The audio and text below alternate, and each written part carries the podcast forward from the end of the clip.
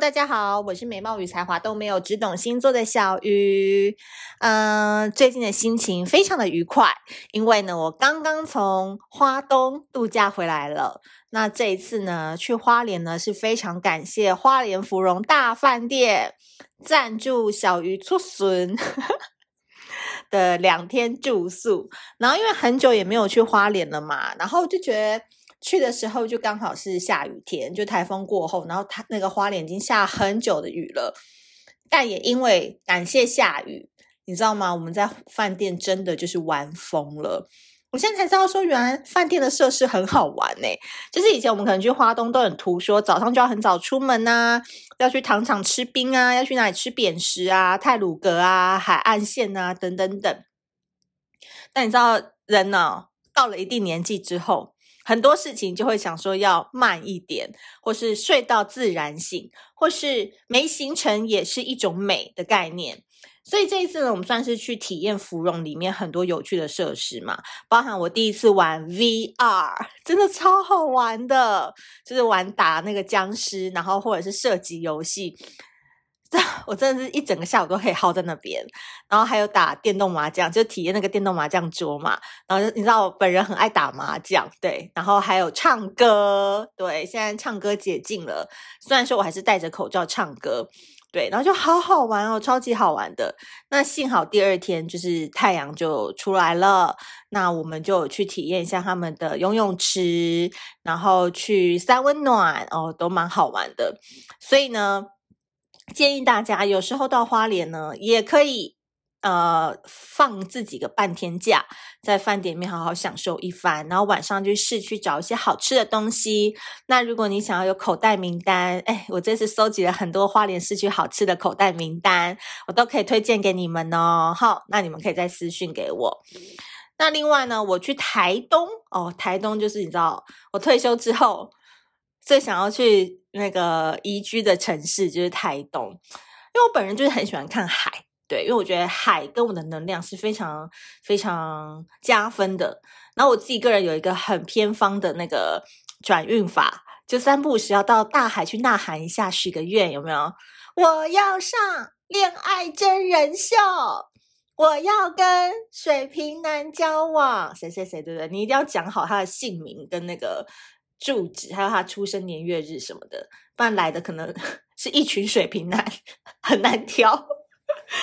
哎，你一定要跟大海许愿啦，因为林默娘可能就会从海中走出来，真的是带给给你一个水瓶男之类的。OK， 所以海洋是有能量的，那为什么要叫海洋能量生成矿泉水呢？对不对？人家是有一个律动跟你连结的。所以我本人就是很喜欢去看海。那到台东呢，因为你知道我本人没就是不会开车嘛，没脚，所以我就是用我自己的方式去玩，所以就是在台东市区玩。那台东市区现在最好玩是哪里好玩？铁花村，超好玩的！我在那边一天半，我都不用离开台东市区，玩到爆，玩到翻，超多可爱的店、酒吧、有趣的人、有趣的灵魂哦，超级好玩的。那这次我就是去参加台东慢食节，那其实我 I G 有发了一些啦，就你们可以去关注我的小号的 I G， 就 Y Y U U 零九一四。那我就是有把一些台东慢食节的东西 po 上去。那我觉得台东现在真的是怎么观光做的这么好？真的很好玩，然后我觉得大家三不五时，大学生也可以，上班族也可以，就自己搭个火车吧，不一定都要开车。我觉得搭火车，我现在才觉得哦，花东其实三四个小时就到了，算是蛮快的。所以我就觉得说，偶尔给自己一个假期，出走一番，你的身体都会产生一些浪漫的激素，诶，人都变得很气飘飘了起来。我觉得这是非常好的一个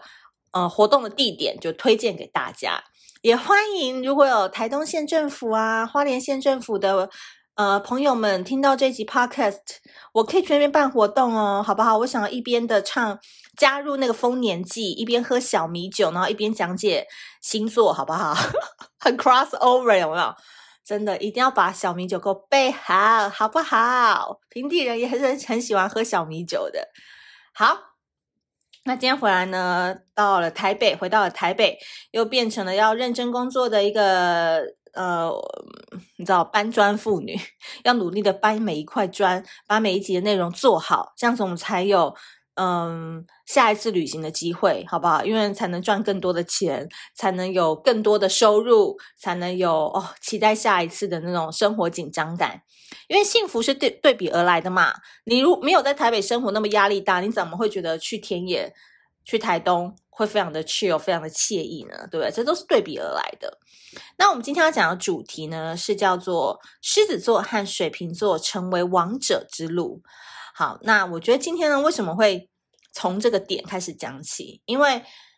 我在花莲糖厂逛街的时候，就是他们有那种福利中心，我们就卖各式各式各样的特产。然后那时候就经过一个小摊子，就不起眼。然后因为也没什么人，就是现在因为那那时候天气不好，所以花莲糖厂也没什么人。那我这边逛逛逛，然后有一个男的，大概就大我个三四岁吧，可能就是四十出头。就站起来就说要请我喝咖啡，好试试他们当地的咖啡，然后就开始聊啊什么的。因为我本身是那个农妇性格嘛，就对于农产品我都很喜欢。然后在跟这个小哥，我就叫小哥哥好不好？小哥哈聊天的时候，才发现说哦，原来他以前在台北，他跟他老婆都是上班族，然后有不错的工作。然后是因为后来认识了一群朋友，他们都是年轻人，然后非常能够认同他们现在老板的理念，就是要在花莲跟台东找寻那种无毒，然后什么就是理那个永续种植的这种。这种产农产品推广给大家。那当然其实我觉得现在那种青年返乡务农或者是找寻呃无毒的这种产品非常多，可是为什么会觉得这个人很特别呢？就是他在跟你讲的过程当中完全没有要你买的意思，他甚至会跟你说诶，我们这边的什么什么水果干很贵，你不要在这边买，或是呃这个我想要找到更好的原料，或者是说哦，这个虞美人哈、哦、来买过一次后就继续买，就他很多故事可以讲。当然啦，就是你知道我对于农产品那种有故事的东西，我就会瞬间变成无法思考，所以就被他带着风向就进入了到他的故事里面。然后我才知道说，因为我本人是艾草跟柚子的爱好者，那我就一直拿他那一边的那个柚柚柚子跟艾草做的蚊香，一直在那边狂吸，有没有很像那种吸毒？那我说哦，这味道真的太好闻了吧，超爱的。然后二话不说就说那一包就送你。哎，我只在那边一直狂吸耶，他说那一包送你，我说不用不用不用不用，我说我家可能没办法点，一点我妈就在那边靠腰这样子。然后他就说就聊一聊后，就说哎，那你是什么星座？然后他就说哦。他是狮子座。那我就看到他，我就突然想到我哥，就因为我哥年轻的时候也是那种爱玩的狮子，然后女朋友也是你知道蛮多的，可是他现在结婚之后哦，生了两个小孩以后完全没朋友。他常常都说他最好的朋友就是我嫂嫂，就完全转性诶，从年轻那种你知道狮子座的那种你知道张牙舞爪，到现在就是很追求台湾文学，他是一个文学爱好者，然后常常跟着作家的讲座游遍全台。然后他在家有一一整柜的藏书，都是在讲呃，就是那个民国三十八年啊，那个台湾文学复兴的时代。然后我去翻他的书，我都没翻两页，我就是眼睛就闭起来了。就完全不会有兴趣的那种很艰涩的书。然后他每一次在跟我们喝喝酒完以后，就会开始讲那些作家的故事，真的就是引人入胜。那我觉得说这真的是很狮子。然后后来在那个花莲遇到那位狮子男，我也觉得他好会讲故事哦，然后好有故事的一个男人。可是他那种男那种讲故事的方式，也不是说他刻意营造的，而是他真心想分享啊。我而且我很真诚的告诉你哪种可以买，哪种不可以买。然后有点 man 的那种感觉，你懂我意思吗？就是他讲故事不会很娘，就还有点 man， 然后觉得说啊，好吸引人哦。所以我就常常又从狮子座身上，又身边有很多水瓶座的朋友嘛，那我就觉得说，他们两个星座的人其实都对某一件他们能够认同的理念，或是历经过世事之后，他们想要休息沉淀到某一个领域的钻研当中时，是真的超级有魅力的，因为。这两个星座虽然就是年轻的时候很花嘛，然后女生都很傲啊，然后也很难搞啊，很难追，看似没心没肺，但其实他们两个星座，他们是对宫星座，深植他们心中的某一种理想主义，可能是没有办法被外人所理解的高尚思想。可是呢，因为他们小时候不太懂得表达，或者是他们小时候很因为要面子，所以一直在追随主流所讲的那种成功。但是真正成熟后的狮子座和水瓶座，他们能够把这种理想化的世界，或者是他想要追寻的一种心灵提升成功的实践出来，而只有在这个时候的他们才能够成为真正的强者。嗯，我觉得这个没有十年二十年的历练哦，绝对没有办法到达这一个境界的。因为你身边你回想几个狮子座跟水瓶座朋友，如果在二十五到三十五岁的阶段都很屁呀、啊。每天跟你讲要不要攻杀小朋友那种感觉，对不对？可是你们再去看一些五十五啊过后的一些狮子座的男人，或者是你去看名人、哦、那种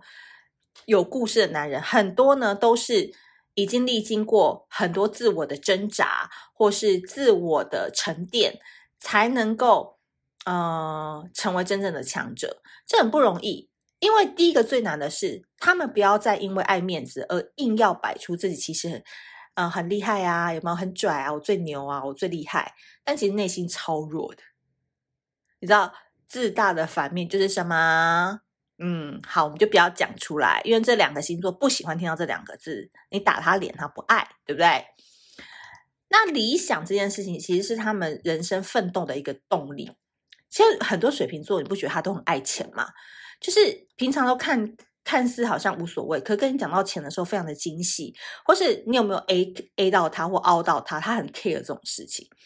那可是我又有时候跟水瓶座朋友就讲说，其实你们不是真的爱钱，你们其实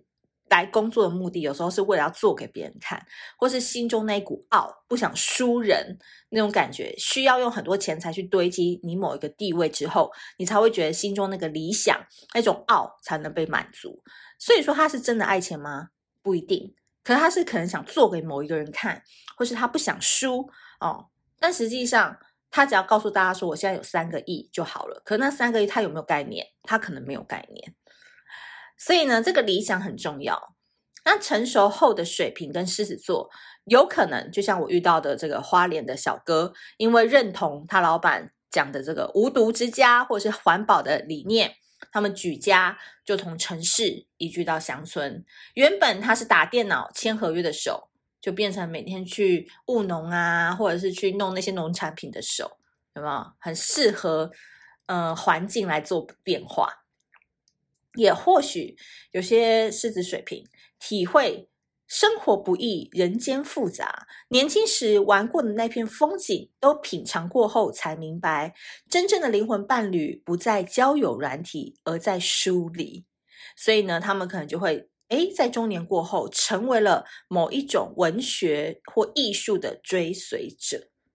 很妙哦，这种跳通跳很大，就很容易产生在他们的身上。所以呢，狮子座和水瓶座的可塑性哦，端看他们愿意承认自己的不足有多少，以及这个时间给他们的巴掌有几个，因为他们真的太傲了嘛，对不对？那狮子的傲是外显的傲，水瓶座的傲是孤傲的傲。那他们常常真的就是很多事情不愿意讲，也讲不出来，其实是不知道怎么讲，对不对？那时间会把他们修炼的越来越圆滑，把他们的妹妹嘎嘎都修得圆一点了哈。这个指甲要搓到搓一搓，个性要稍微磨一磨的，就让时间去交给他们。